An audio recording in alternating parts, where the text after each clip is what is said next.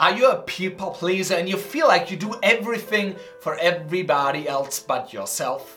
In this video, I'm going to break down how to stop being a people pleaser while still being nice and without feeling guilty. So let's jump right in. There are three keys to stop being a people pleaser. Number one, you need to understand in the first place why you please others. And there's one simple reason. You learned that this is safer than saying no, disappointing others, and being rejected. You learned that this is safer. It's a safety mechanism. You avoid the difficult conversations. You avoid disappointing others. Because at some point in your past, you learned that this is safer. You learned maybe from your parents, where your mother, for example, did everything for the family and sacrificed her own well being and her career. Many girls learn at a young age that they should sacrifice all of themselves for everyone else. So this is huge. We need to first understand why do we people please? Where does it come from?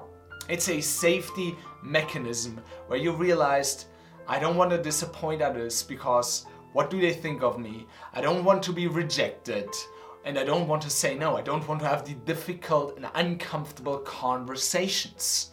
So you'd rather disappoint yourself than anybody else. And your big breakthrough will happen when you realize that your relationships are going to be better off in the long term if you stop being a people pleaser and stand up for your own needs. This is so important. I mean, if you keep doing the things you do, are you going to be fulfilled? Are you going to have the energy to live your life? Or are you going to burn out? I realized that at some point in my life, I was a people pleaser. I tried to please the classmates in my school. I tried to be like them. I tried to be liked by them. But they just bullied me. At some point, I needed to learn how to stand up for myself. Unfortunately, I didn't learn it in school. I just learned it afterwards. But we need to realize that our relationships are going to be better off with boundaries. Because in the long term, they're going to benefit from those. I mean, the people with whom you have no boundaries right now, they're benefiting from you having no boundaries. But what they don't realize and what you don't realize, this is going to hurt your relationship in the long term. Because what happens? If they consistently abuse your lack of boundaries, you start to resent them. You start to hate them. Let's say you're in an intimate relationship and you are doing everything in your household and your partner does nothing. Well, they like it now, but are they going to like it 10 years down the road when you're divorced or you've split up because you just couldn't do it anymore? So you need to realize you need to have those difficult conversations now in order to have a future later. This is so critical. And then the key to stop being a people pleaser is to set boundaries, to have these conversations with your spouse, with your friends, with your boss about what is okay and what's not, and how to split the load. So, this is so crucial. And when you do, you need to stop apologizing for your own needs, for your own desires. Just apo- stop apologizing for it. For example, if a friend asks you, hey, let's go out Friday night, and you say, no, no, no, I need to study because on Saturday I've got an exam. If you apologize for this boundary, if you say, I'd like to, but on Saturday I have this exam, they're going to make a compromise. They're going to tell you, oh, let's let's just go for one hour. That's all. You have so much time. And you're going to get so much no problem at all. Now you look like an idiot. How could you say no now? They've given you an exit. And now what do you do? So the difference is you should not apologize for setting a boundary because your boundaries they don't need to be explained. They don't need to be validated. They are valid.